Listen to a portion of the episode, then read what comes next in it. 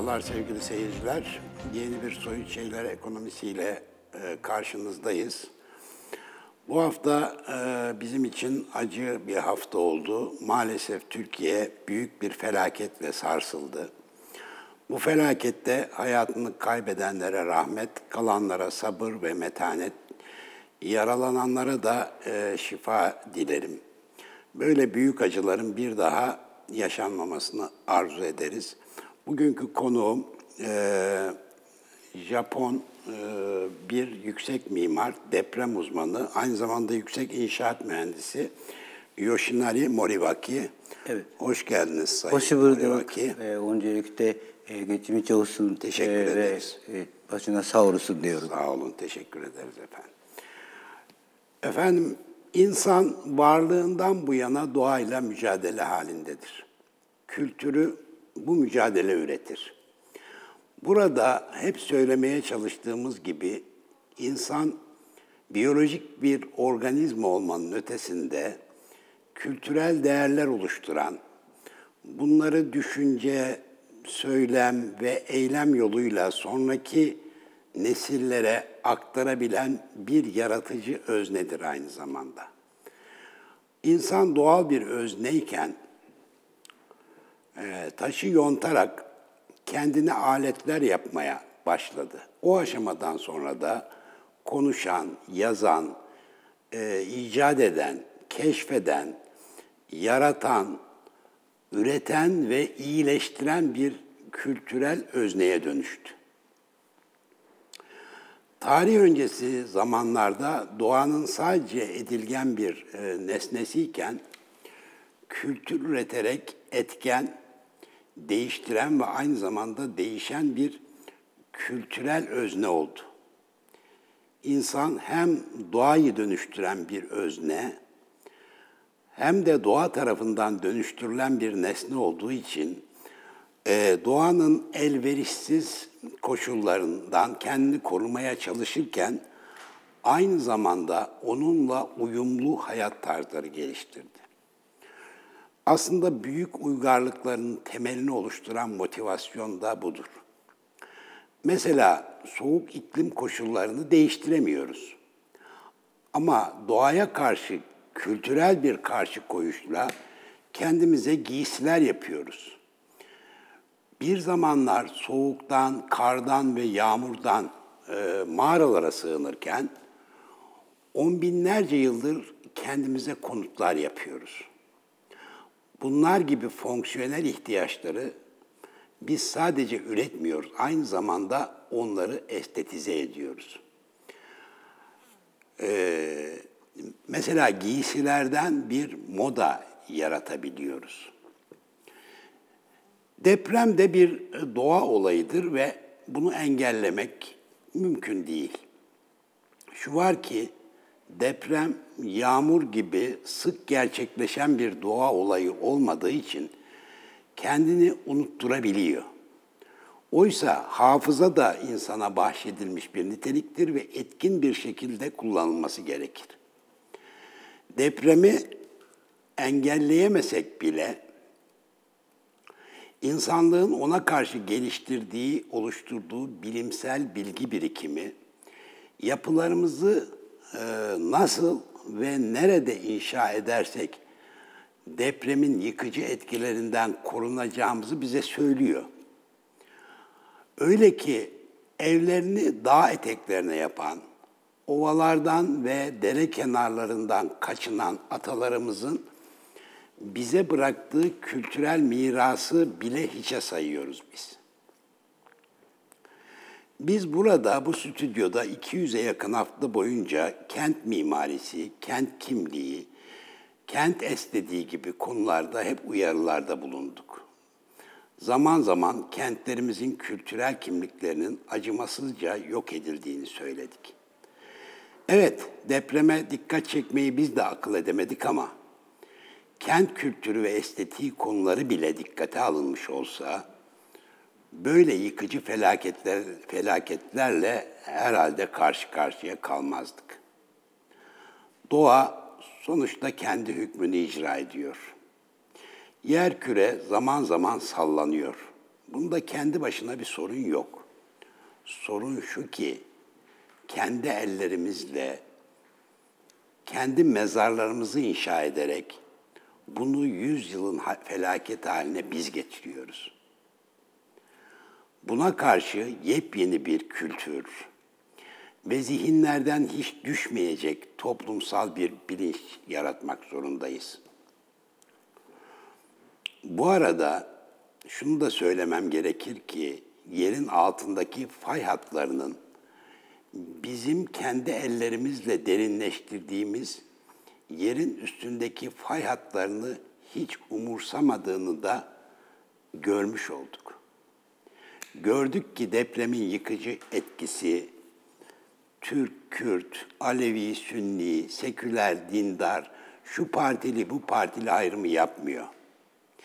Kendisine ancak insanlığın kültürel birikimiyle, akılla ve bilimle karşı koyanlara imtiyazlı davranıyor. Bu felaketle insanlığımız da bir sınavdan geçiyor aynı zamanda. Evet, kötülüklere de tanık oluyoruz ama iyiliklerin kötülükleri nasıl mağlup ettiğini de gözlemliyoruz bu ortamda. Yaşanan bu acı karşısında Türkiye'nin geri kalan kısmında yemeye, içmeye, uyumaya utananlar, tanımadıkları insanlar için gözyaşı dökenler, her türlü özveriye hazır olduklarını, iyiliğin ne demek olduğunu fiilen gösteriyorlar. Dünyadan gelen yardımlar, kendisi ekmeğe muhtaç Afrika ülkelerinden bile buralara uzanan iyilik köprüleri, Türk ve dünyanın dört bir tarafından gelen arama kurtarma ekipleri, 7 yaşındaki Fatma'yı enkaz altından çıkaran Yunan delikanlısının gözyaşları, enkaz altındaki depremzedenin moralini yükseltmek için Zeynep Hanım, ben Daniel, buradayım diyerek Türkçe konuşan ve iyilik dilinin evrensel olduğunu gösteren Alman kurtarma elemanı,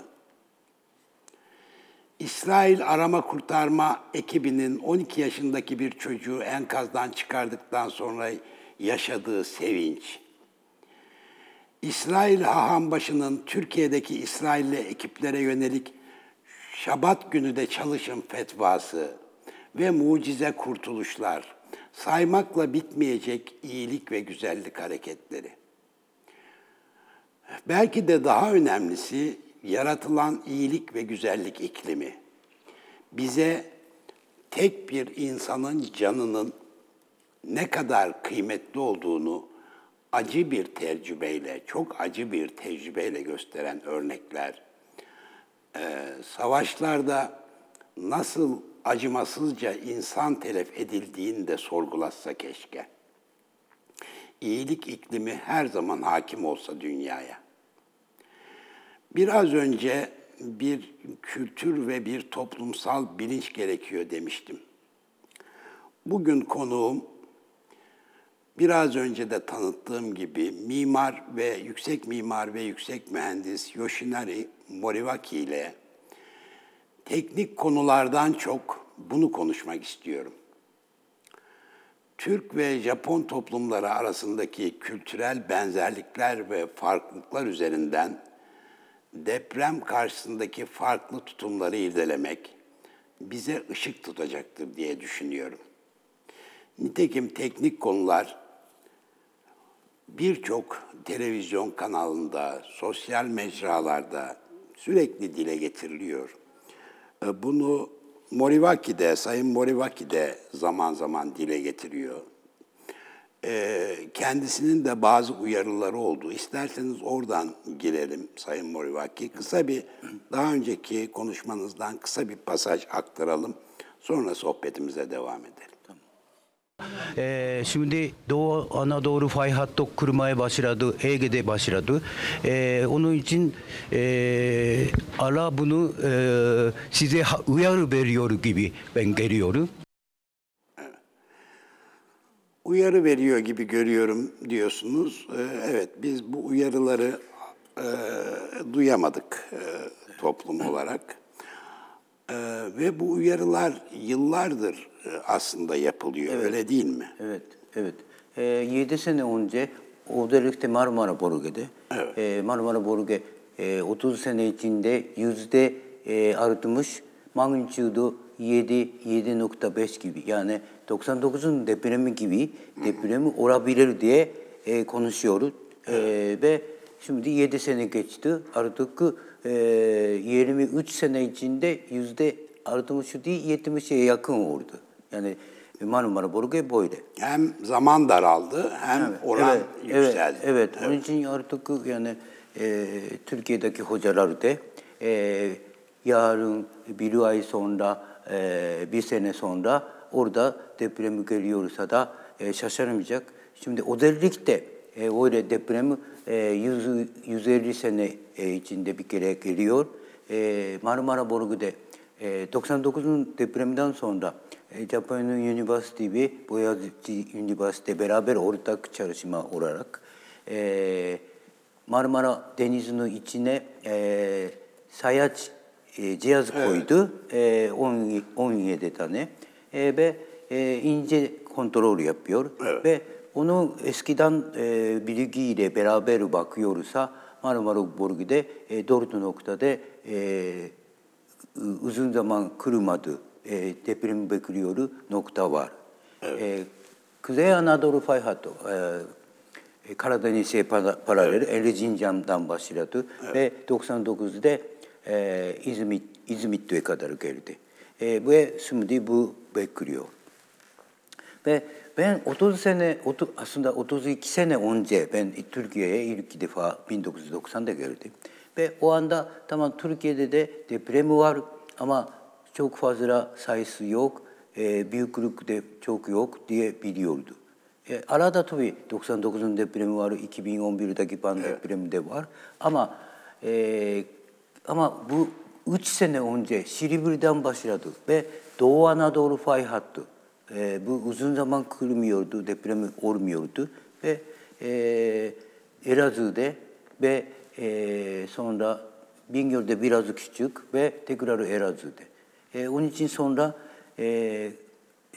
Aralık'ta Kahramanmaraş'a gitti. Biraz önce yaptığı yayın Kahramanmaraş'tan sonra Afyon'u zannediyorum. Ama şimdi bunu tabii Doğu Anadolu fay hattı kurmaya başladığı için bu olabilir diye. Yani genel olarak Türkiye ve Silivri, Elazığ ve ikinci Elazığ, Ege tarafta da Manisa, Muğla, İzmir, böyle yani Türkiye 6 tane plaka var, onu her yerde kırmaya başladı. Onun için ben de yani hareketli, topladığı hareketli bunu atmaya çalışıyorum. Böyle düşündüğü için öyle konuşma yaptım. Evet, evet. Türkiye'de deprem sayısı Japonya kadar fazla değil. Evet, değil mi? Japonya'da daha sık tekrarlanıyor. Evet, dünyada Japonya bir senede kaç kere 5.5'den yani orta seviyedeki deprem diye söyleyebilir. Onu senede kaç kere? Tabii 20 sene toplayıp ortalama yaptı. Japonya 7.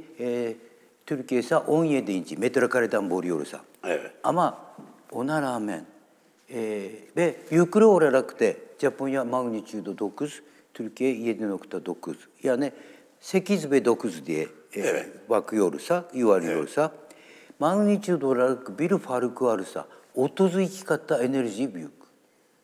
Tabii Japonya biraz daha deniz tarafta da çok fazla kırıyor. Ama Japonya'nın içinde de yerden direkt kuruyor da var. Yani denizde daha çok fay hatları ama adanın altında da var. Evet, tabii.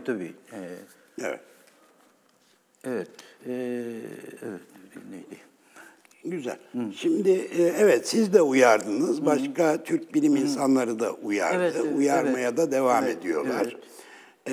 Şimdi tabii bizi korkutan Marmara depremi. Marmara depreminin bu yaşadığımız felaketten daha büyük bir felakete de sebebiyet vereceğini herkes söylüyor.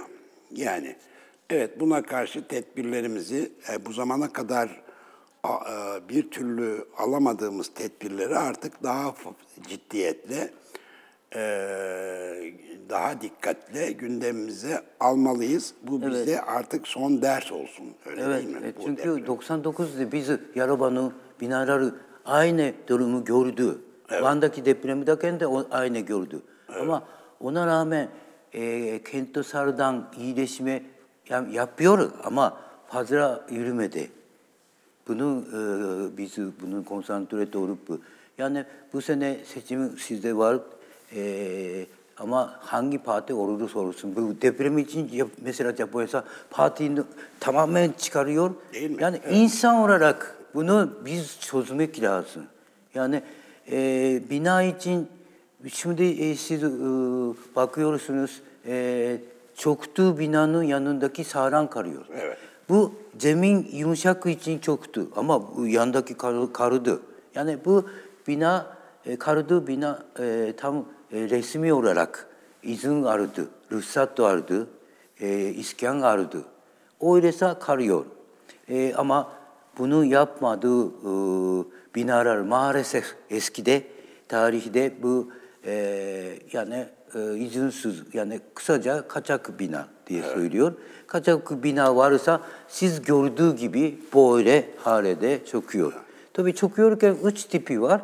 Tamamen çöktü. Bu tamamen zayıf, yani statikinin yanlış var için, kolon küçük, kolonun içindeki inşaat demiri az için ve çöktüğü binanın demiri bakıyorsa tamamen çok eski inşaat demiri, yani tam tutamıyor gibi demiri ve sayısı da az, çok az görüyor. Onun yani yanlış bir şey var. Onun için bunu... Belli ki yapıda bir sorun var, ya demirde sorun var, ya çimento, betonda tam betonunda spika bayan böyle eliyle kuruyoruz. Veya statiğinde genel olarak bir sorun var. Yani çok sağlam bir betonarme yapı da olabilir ama statiği doğru değilse o da sonuç itibariyle depreme karşı dayanıksız olur. Müteahhit de tam iyi yapmadığı da olabilir. Evet. Ama tabii bu kontrolün altında aslında Türkiye ve Japonya bakıyorsa yapı yönetimi olarak artık aynı seviyede. Türkiye 1998, 2007, 2018'de yönetimilik değişik oldu, iyileşti. Şimdi Japonya ile eşit de söyleyebilir. Şu anda Japonya ile Türkiye arasında imar mevzuata bakımından bir fark yok. Yani demeye çalışıyoruz. Yönetimlik, yani nasıl bina yapmak lazım, nasıl hesap yapmak lazım. Bunlar için eşit. Ama Japonya'sa %100 izin arıyor. İzin aradıktan sonra başlıyor ve bittikten sonra da izin tekrar arıyor bina kurmak için. Ama Türkiye'sa maalesef ben artık 32 sene Türkiye'de, yarısından fazla Türkiye'ye söyledim. Artık. Onu üzülüp, yani mimar inşaat mühendisi olarak utanıp söylemek lazım. Bunu kaçak bina, bunu olmamak lazım. Kaçak bina var için böyle oluyor. Tamam, kaçak tamam ama kaçaklar kaçak ama ruhsatlılarda da sorun var. Evet. O zaman bir sistemsel sorun var. Bu demek öyle demektir yani. Yapı denetimi sistemi de 2001'den oldu. Ama yani gizli bu tarafta kendine yapıyorsa denetim sisteminin haberi yok. Kağıt üzerinde iyiyiz yani ama uygulamada maalesef ciddi açıklarımız var. Bu ciddi bir problem oluşturuyor bizim için. Sayın Moriwaki, ben Japonya seyahatlerimden birinde bir fuar alanında bir depreme yakalandım. Ha, öyle mi? Tabii biz panikledik ama etrafa bak, Japonlarda bizim için normal. Japonlarda hiçbir panik yok. Dedik ya, onlar paniklemiyorsa biz de korkmayalım o zaman. Gerçekten de bir şey olmadı. Bir küçük anım daha var. Sabah saatlerinde Narita havaalanından otelimize geçtik. Televizyonu açtım otel odasında. Evet. Baktım böyle ilkokul öğrencileri, işte deprem eğitimleri filan. Evet. Konuşmalar. Sonra işimiz var, dışarı çıktık. Akşam döndüm, o program hala devam ediyordu. Yani bu demektir ki gün boyu belki de bir depremin yıl dönümü filandı, bilmiyorum tabii. Aslında değil. O kadar sıkı Japonya'da çocukları eğitimi yapıyor. Tamam, denk geldi olabilir ama depremi de denk geldi ve bu eğitimi de denk geldi. Yani o kadar Japonya'da deprem oluyor ve eğitimi de ayda bir kere, iki kere yapıyor. Türkiye ise senede bir kere. Ama Japonya'da ayda bir kere ve ayrıca mahalleleri de yapıyor. Çünkü çok küçük çocuklar. Evet, ben de tekrar edeyim. Ayda bir iki kere deprem eğitimi veriliyor çocuklara diyorsunuz. Türkiye'de de yılda bir defa yapılıyor. O da yapılıyor mu acaba? Ondan da kuşku duyabiliriz yani. Evet. Şimdi demek ki burada bir eğitim sorunu var. Evet, eğitim çok önemli. Bir hikaye, yani çok üzülüp söylüyorum. Japonya'da 2011'de magnitudo 9'un çok büyük deprem oldu. O Fukushima'de nükleer santrale sıkıntı olduğu da tsunami'den. O anda depremde bina çökmedi. Yani şiddet olarak 12. Yani magnitudo olarak 9 hem de uzak ama gene de şiddet olarak 12 en fazla. Hem de büyük depremse Türkiye'de 7.9 gibiyse 1 dakika, 1,5 en fazla. Ama 3 dakika ve bitti zannetti 2 dakika sonra tekrar 3 dakika. Denizdeydi o deprem. Evet. Ama sonra açtı deprem olarak, yani bu gün olarak devamı geldi. Tam deniz değil, tam yerde de oldu. Evet. Evet. Demek ki eğitim bu iş için çok önemli. Çünkü geçenlerde yine bir bilim insanlarımızdan biri diyordu ki, ben bu deprem bölgesinde Doğu Anadolu fay hattı üstünde yer alan şehirlerimizi dolaşıyordum. Fakat hiç kimse fay hattı üzerinde yaşadığını bilmiyordu. Yani düşünebiliyor musun? Yani burası bir deprem bölgesi, ben bir deprem bölgesinde yaşıyorum bilincine sahip değildi insanlar diyor. Şimdi bir toplumsal bilinç olmadan işte yapı denetimi, ruhsatlandırma, her neyse belediyelerin yaklaşımları, vatandaşın yaklaşımı elbette bir bilinç üzerine oturmadığı için işte insanlar ne kazanırsak kârdır diyor. Belediye belki daha fazla oy kazanmak için bazı şeylere göz yumuyor. O için bile değil, biraz biz Doğu toplumu hani ya idare edelim diye hani böyle bir yaklaşım bile söz konusu olabilir. Ama işte depremin hiç affının olmadığını bu son örnekte biz görmüş olduk. Evet. Demek ki bir toplumsal bilinç gerekiyor ve bu bilinç aslında müteahhidi de, belediyeyi de, vatandaşı da, herkesi bir şekilde hizaya getirir. Evet. Bunu, değil mi? Evet, bunu 2015'den sonra tabii Japonya'da 2011'de çok büyük deprem oldu. Evet. Ondan sonra riskini azaltma olarak her deprem ülkeye topluyor. Tabii Türkiye'nin AFAD'ı da katılıyor. Japonya'nın o Sendai diye deprem olduğu kök yerde bunun toplantı başlıyor. Ve Japonya nasıl yapıyor? Japonya'da Cumhurbaşkanı Başkan yok, Başbakan var. Eskiden rahmetli oldu Shinzo Abe, şimdi başkan insan. Ve bu ve tabii uzman insanlar deprem için jeolojik uzman, inşaat mühendisi uzman, mimar uzman, herkes ve kurtarma ekibi olma. Bunları toplayıp Japonya'nın nerede en tehlikeli bölge var diye karar veriyor ve onun karar verdiği 3 nokta var. Bunu yakın illerde, bizde 37 tane il var. Onun yarısı hemen hemen 3 üye yakın. O zaman artık bunu daha sıkı eğitim, daha sıkı tahkikat bunu yapıyor. Ve bu tabii biz hasar ne kadar oluyor? Japonya'da da Türkiye'nin Marmara bölge veya başkada. Özellikle Marmara bölge Türkiye'de yaptı. Ne kadar bina çökecek, ne kadar maalesef insan kaybedecek, ne kadar ekonomik kötü olacak. Ama hep beraber belediyede, hükümette, şirketler, okullarda, ailede ve tek tek insan hep beraber hazırlıyorsa, evet, bu hasarını %70 yok oluyor. Bravo. Yani %30 kalacak ama 70 çok büyük. Ve deprem ne zaman geliyor? Tam biz şimdideki teknolojide tam zaman söylemiyoruz. Bilemiyorum. Evet. Bazen... Önemli bir konu bu. Birkaç dakika bir reklam arası vereceğiz. Tamam. Sonra devam edeceğiz. Tamam. Birazdan buradayız sevgili seyirciler.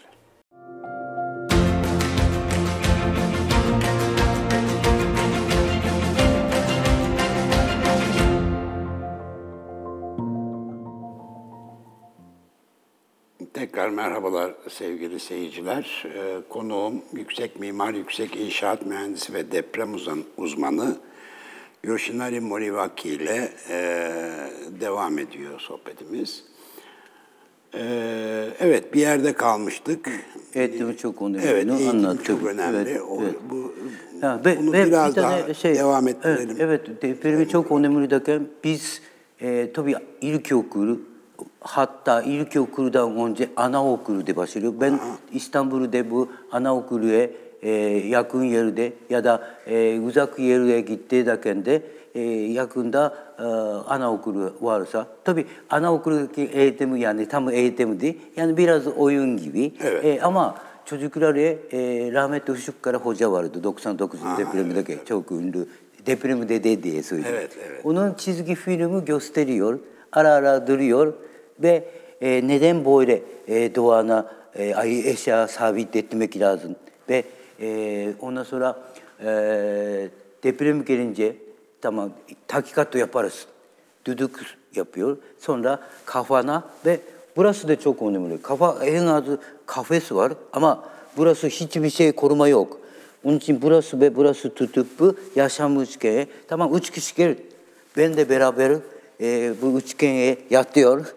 Öyle oyun yapıyor. Ve bunun yaptığı anaokuldaki çocuk ilkokuluya gittiği dakika fende, mesela fende veya sosyal mı, orada deprem konu olunca hatırlıyordu. Daha iyi anlayacak. Tabii. Onun için ilkokul, ortaokul, tabii lise, sonra fen için tamam çok fen güçlü olacak.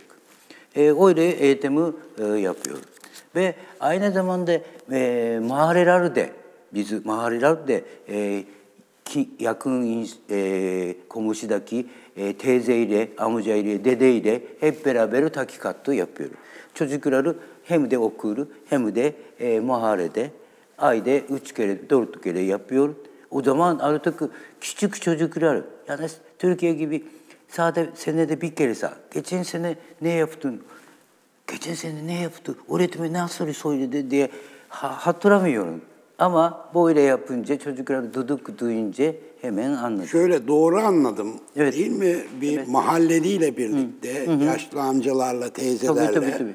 Evet. Her yaştan öğrenciler birlikte deprem, evet, tatbikatı yapıyorlar. Yapıyor, evet. Ve özellikle Japonya tsunami de var için, yakın deniz kenarından yakın yerini insanları özellikle, yani elini tutup neyse depremi bitince hemen dağa gidiyor. Yani, tsunami geliyor. Evet, tsunami geliyor diye yüksek yerlere açıyorlar. Onun da eğitimi verilmiş oluyor.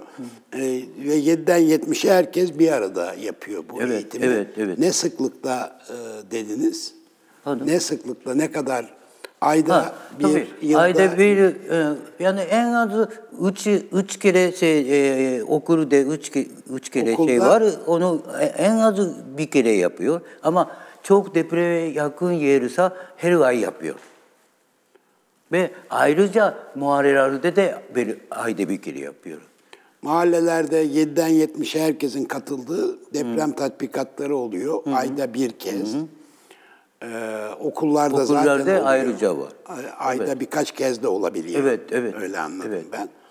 Hatta deniz kenarlarında tsunami tehdidine karşı onların da ayrı tatbikatları oluyor. Evet. Çünkü tsunami'de yüksek yerlere kaçmak gerekiyor. Evet, neyse kaçmak lazım. Ayrı varsa da kendi kendine, yani başkanın o anda sadece tsunami'sa aileni düşünme, arkadaşını düşünme. Neyse yukarıya git. Onu söylüyorum. Çünkü bazen oğlu var, arkadaşı var, çocuk var diye donuyorsa tsunami'den yutabilir. Onun için neyse yukarıya git. Böyle kelime biz konuşuyoruz. Evet. Tsunami için birlikte. Evet. Demek ki işin eğitim tarafı toplumun bilinçlendirilmesi açısından da çok önemli. Evet. Biz de bu böyle bir bilinç olsa, yaygınlaşsa şu gibi şeylerle karşılaşırız ve sorunlarımızı belki daha hızlı çözebiliriz diye düşünüyorum ben. Şimdi biliyorsunuz bir ekonomik kriz yaşadık. Ev kiralarına da çok yüksek zamlar geldi. Evet. Şimdi insanlar bir evi kiralarken o evin depreme dayanıklılığını, çünkü kira veriyoruz biz o eve, yani ve o eve, o yapıya, o daireye canımızı emanet ediyoruz. Sadece kendimizin de değil, çoluğumuzun, çocuğumuzun, ailemizin canını emanet ediyoruz. Evin kirası kaç lira? 25.000 lira. Neye göre belirleniyor? Bir evin genişliğine, kalitesine ve semtine göre. Peki yapının depreme karşı dayanıklılığı bu ne? Bu ne durumda?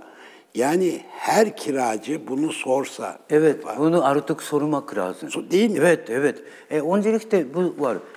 Zemin iyiyse, mesela İstanbul'sa Şişli, Beşiktaş, Sarıyer ve karşıdaki de aynı. Boğaz'ın iki kenarı tarafta, Ataşehir'de de dahil. Evet, kayalık olduğu için. Evet, kayalık zeminse, deprem oluyorsa da fazla sağlantı olmuyor.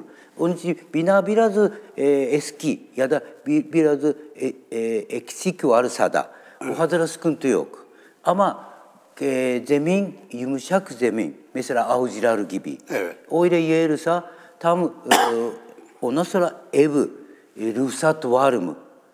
Ve bazen bu depremin dayanıklı, şimdi Hatay'da böyle yeni bina çoktu. Depremine dayanıklı diye yazıyor ama yazıyorsa o zaman ruhsatını gösterir misin?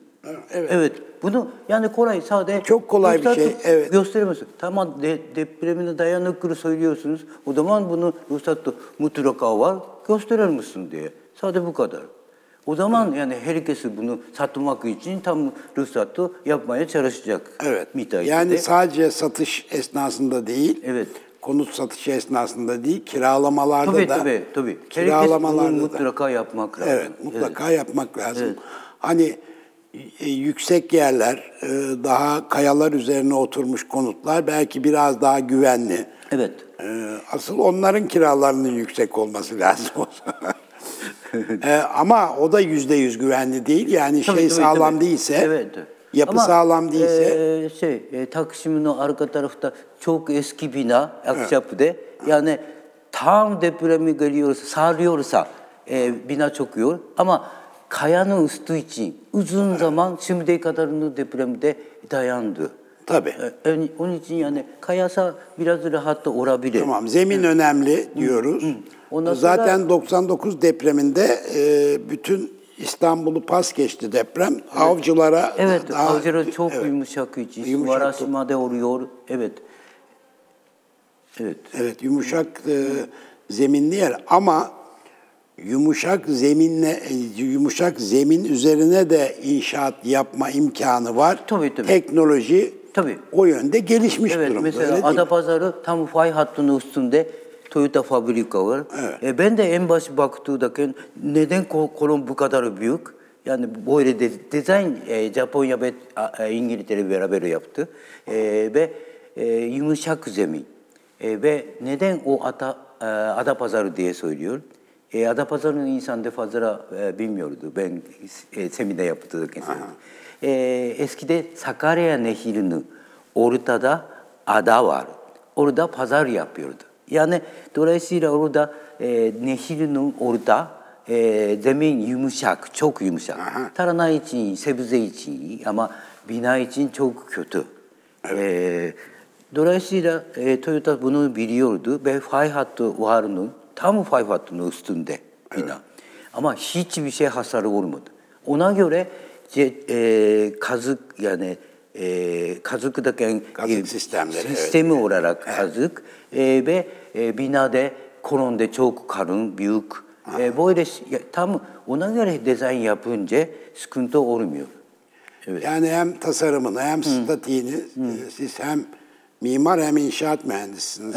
Evet. Biliyorsunuz değil mi? Evet. Yani tasarımı da biliyorsunuz. Sonuçta bina statiğini de biliyorsunuz. O yumuşak zeminli topraklara da, yumuşak zemine de bina yapılabilir. Evet. Teknoloji artık yani bilgi birikimi bizim yumuşak zemine de doğru bina yapmamızı sağlıyor şu anda. Teknoloji sağlıyor yani. Evet. Artık kazık sistemleri falan benim çok aklımın ermediği konular ama yani sonuçta yumuşak zeminde de yıkılmayacak bina yapılabiliyor. Çünkü Japonya yani metrekare olarak Türkiye'nin yarısı ve hem de dağ %80 dağ, yanar dağ. Evet. Onun için yani düzgün yeri, bina yapacak düzgün yeri yani deniz kenarının, nehrinin aşağıda yani öyle yeri sade var. Yumuşak zeminli yerde. Ve arazide az için mecbur gökdelen. Yani yumuşak zeminin üstünde gökdelen. Nüfusla Türkiye'nin 2-3 katı falan herhalde. Yani eskide 2 kattaydı ama şimdi Türkiye yükseldi. Japonya 2 katı civarında diyelim. Evet. Ama yüz ölçümü yarısı kadar Türkiye'nin. Yani. Evet. O nedenle de gökyüzünü kullanmak zorundasınız. Evet, zorunda. Ama ben bir şey duydum. Doğru mu bilmiyorum. Sizden teyit edeyim. Hı hı. Japonların bir avantajı da diyorlar, Japonlar betonu tanımaz ve çok da sevmez. Çünkü hani çimento yapacak taş da yoktur Japon adasında. Böyle bir şey duydum. Doğru mudur bu? Yok, taş yok değil. Yani çünkü dağ var. Evet. Oradan yani uygun taş da alabilir. Alabilir. Evet. Ama biz yani mesela Türkiye'de gökdelensada sade betonarme yapıyor. Evet. Ama biz gökdelensa içinde çelik koyuyor hem de betonarme. İkisi beraber çalıştırıyor. Yani betonarme ve çelik yapılar birbiriyle entegre ediliyor. Evet. Öyle. Evet. Yani daha Tokyo'daki filan bütün yüksek binalar yani öyle. Çok büyük deprem oluyor. Tabii sarılıyor ama fazla sıkıntı olmayacak. Evet, bizde deprem izolatörleri var. Evet, bizde daha kullanmaya başladık. Şimdi Türkiye'de hastane, 100 taneden fazla yatak var hastanesa. Evet. Bunu sismik izolatör kullanmak zorunda oldu. Evet. Ama Japonya'da sadece hastane değil, kamu bina da çok önemli ve okullar. Çünkü okullar ilerideki Türkiye yönetilecek çocuklar orada. Onun için okulunu çok güçlü yapıyor. Ve çok insan geliyor, alışveriş merkez ve stadyum gibi öyle yeri daha güçlü yapıp ve siz toprağın alanı dışarıda değil mi? Evet. Ama biz de sizde içeride yapılar, bunu okul, çocuklar için güçlü yaptığı okuluya komşular geliyor, toplum alanı olarak. Su deposu büyük var ve jeneratör var ve battaniye var, kuru yemek, içme suyu. Bu ile tuvalette normal yerden fazla yapıyor. Evet. Türkiye'de bunları ben söyleyince bir belediye, birkaç tane belediye, yani parkın aranını aşağıdaki otopark, oraya tuvalet ve biraz düz kabin koyup, yani o toprağın aranı olarak öyle kullanmaya başladı. Yani en az açık aranırsa, rüzgardan şimdi Kahramanmaraş çok soğuk. Deprem bölgesi evet, maalesef. En az yani ısıtma yoksa da, rüzgar gelmiyorsa iyi oluyor. Tabii. Onun için kapalı aran. Sizin tavsiyelerinizi dinlediler yani bizim evet. bazı belediye evet, başkanları. Evet. Bu deprem izolatörü ne demek biraz anlatabilir misiniz? Tabii. Seyircilerimiz de bilsin. İzolatör böyle. Mesela bir özel kauçuk var ve ondan sonra özel kauçukun plaka ve çelikinin plaka ve bunu devam ediyor. Ters böyle. Ve yani 30 cm gibi kalınlık ve çapı, yani genel olarak kolonun arasında böyle 60 cm gibi böyle kolonun altına böyle özel kauçuklu sistem. Her kolonun altında olmak lazım. Ve bunu yaparsa depremine dayanıklı bina ama böyle sarılıyor. Yani üst katta eşyaları uçuyor. Ve depremine dayanıklı için çökmüyor ama çatlak oluyor. Ve depremden sonra inşaat mühendisi kontrol yaparsa, sonra bu bina artık kullanmaz diye olabilir. Ama bu sistemi varsa, aşağıda varsa, sadece bunun yerinde hareket oluyor. Yukarı yavaş böyle. Evet. Onun için yani deprem gördün mü tam anlamıyorya yakın kadarı az yapıyor. Dolayısıyla tabii bunun için kostu olacak. %5 gibi. Ben bir kere yaptım. Artık bitti projenin. Bunu sismik izolatör yaparsa nasıl oluyor? %5. Ama aslında en başından bunu koyuyorsa üst katta daha zayıf yapabilir. Yani %2,5 zayıf yapabilir. Dolayısıyla komple inşaatını %2,5, 2 veya 3 gibi. Yani en fazla 3. Ama bazen katta o kadar fazla değil. O zaman evet bu sismik izolatör biraz yattığı için ince görüyor ama yani kabaca bunu biraz bu kadarı evet. Ve 30 cm gibi 50 cm gibi böyle. Ve şimdi bir yapı mesela çelik konstrüksiyon bir yapı dayanıklı olsa bile esneyebiliyor.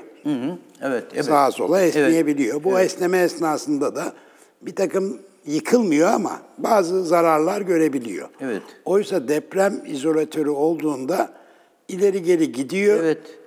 Belki sallanmıyor. Binada hasar olmuyor. Evet. Onun için yani insan ömür boyu çalışıp bu daire arıyor. Ama bunu ondan sonra inşaat mühendisi gelip kullanmıyor. O zaman yani sigorta varsa iyi de ama yoksa çok sıkıntı olacak. Bunun varsa sıkıntı. Evet. Yani teknoloji neler geliştiriyor depreme karşı? Bir defa bunları dikkate almak lazım. Evet. Büyük yapılar için deprem izolatörleri, kullanılan malzeme, yüksek katlı binaların sadece betonarme değil, belki çelik betonarme karışımı bir malzemeyle inşa edilmesi önem taşıyor.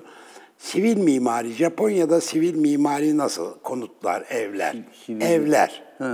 Evler. Genel olarak yani Tokyo, Osaka hariç, yani biraz köy tarafta gidiyorsa genel olarak ahşap bina çok. Ahşap bina. Biz dağ var, ahşap, yani ağaç çok var ve kesiyorsa da iğne döküyor. İğne dikiliyor ağaçlar. Dikiliyor. Sonunda getirmiyoruz diyorsun. Yani. evet. Ve böyle ahşap binasa, bu sismik izolatör sadece demir topu koyuyor. Evet. Daha ekonomi oluyor. Ve Onun için yani tabii ahşap bina var için yangına karşı dikkat olmak lazım. 1995'in Kobe depremindeyken yangından 5000'e yakın insan kaybetti ama yarısından fazla yangından kaybetti. Bu tabii eski borumeydi, yeriydi ve yeni yerse tabii ara yolu büyük yapıp yangın gitmemeye çalışıyoruz ama eski yerdeydi. Yangın şöyle yangına karşı dayanıklı ahşaplar da var artık. Yani evet. Değil mi? Ama eski için tabii. Tabii evet. Eski evler için geçerli değil bu. Evet. Yani ahşap bizim kültürümüzde de var, Türk kültüründe de var. Evet. Özellikle işte ağacın bol olduğu yerler mesela Karadeniz bölgesi. Değil mi? Evet. Karabük tarafta ve Karabük yani Artvin'e kadar eski geleneksel yapılar tabii. Evet.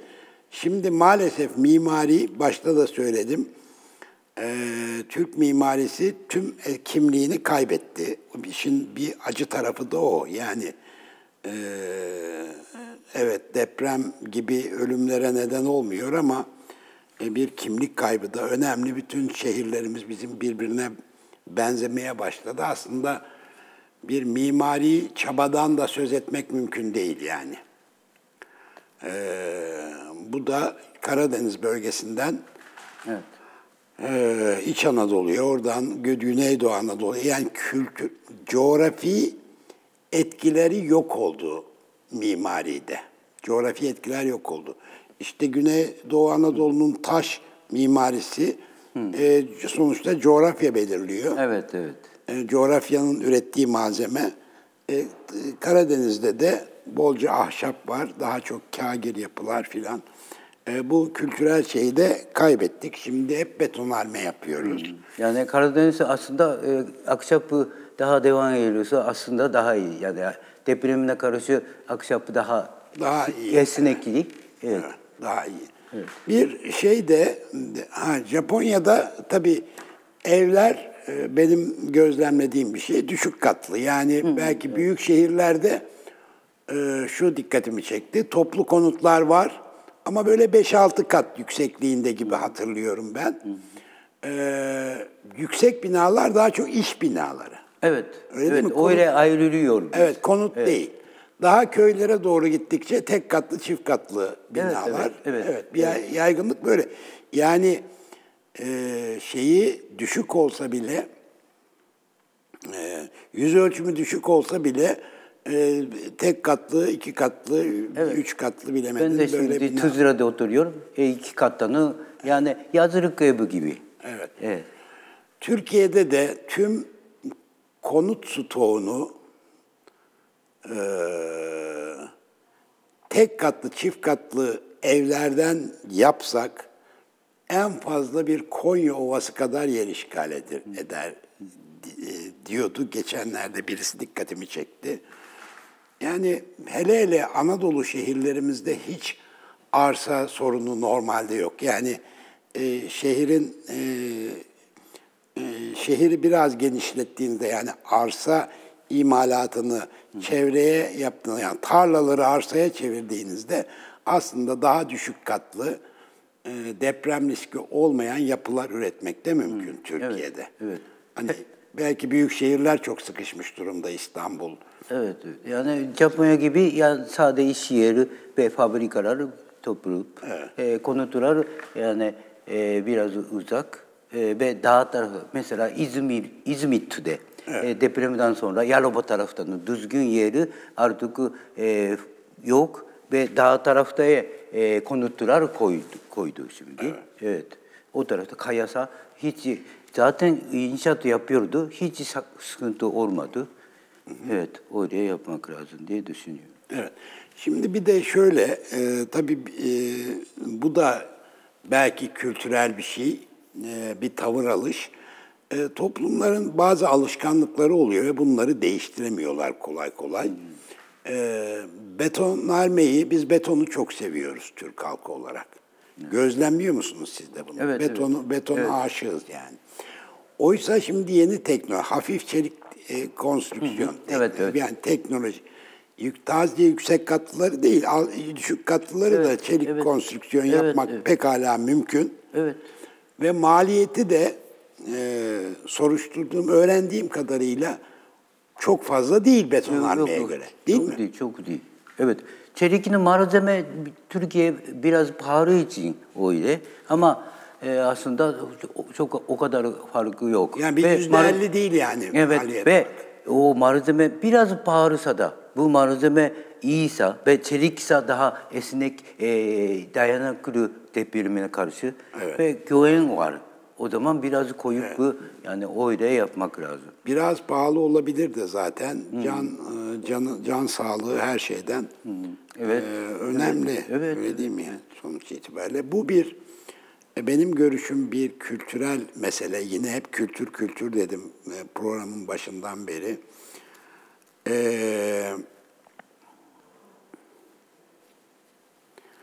Sonuçta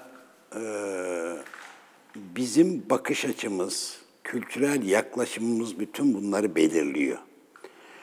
Yani biz eğer can sağlığı, kendi can sağlığımızı, eşimizin, çocuğumuzun can sağlığını düşünüyorsak, bunun maliyeti hiçbir yerde karşılanamaz. Şöyle bir şey var, bunun şunu söylemeye çalışıyorum, zenginlikle, fakirlikle bir ilgisi yok.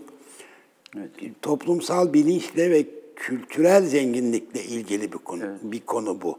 Yani şimdi kabul edelim, Japonya'nın kişi başı gayrimilli safi hasılası bizden fazla. Birkaç kat fazla hem de. Ama depreme yaklaşımını sağlayan şey zenginliği değil Japonya'nın. Evet. Biz daha düşük gelirlere sahip olsak bile depreme karşı bir takım daha ekonomik tedbirler de geliştirebiliriz diye düşünüyorum. Evet. Öyle değil mi? Evet. Yani sonuçta Türkiye'nin şimdiki sıkıntı tam doğru düzgün turist, inşaat, müteahhit, dizaynci bunu tam yaparsa, yani devlet de, belediye de dahil bunu yaparsa yani bunu çözebilir diye düşünüyorum. Evet. Evet. Çok teşekkür ediyoruz programımıza katıldığınız için. Allah Japon halkına da, Türk halkına da böyle acılar göstermesin. Dost ülke diye sayabilir Japon ve Türkiye. Biraz uzak ama gene de eskiden tarihi var. Ve 2020 bu sene Cumhuriyet'in 100. ama seneye 2024 Türkiye ve Japonya resmi olarak bağlantı oldu 100. yıl. 100. yıl. Evet, bir şeyler çok yapacak diye biliyorum. Yani Japon büyükelçiler de planlıyor. 2024'te de Türk-Japon dostluğunu kutlayalım inşallah. Ve o anda ben kendine meslek olarak bu depremine karşını bir şeyleri de daha çok yapmak istiyor diye düşünüyorum. Çok teşekkür ederiz. Ben teşekkür ederim. Sağ olun. Sevgili seyirciler, bir Soyuz Şeyler Ekonomisi'nin daha sonuna geldik. Haftaya yine burada olacağız. Sizleri de bekleriz.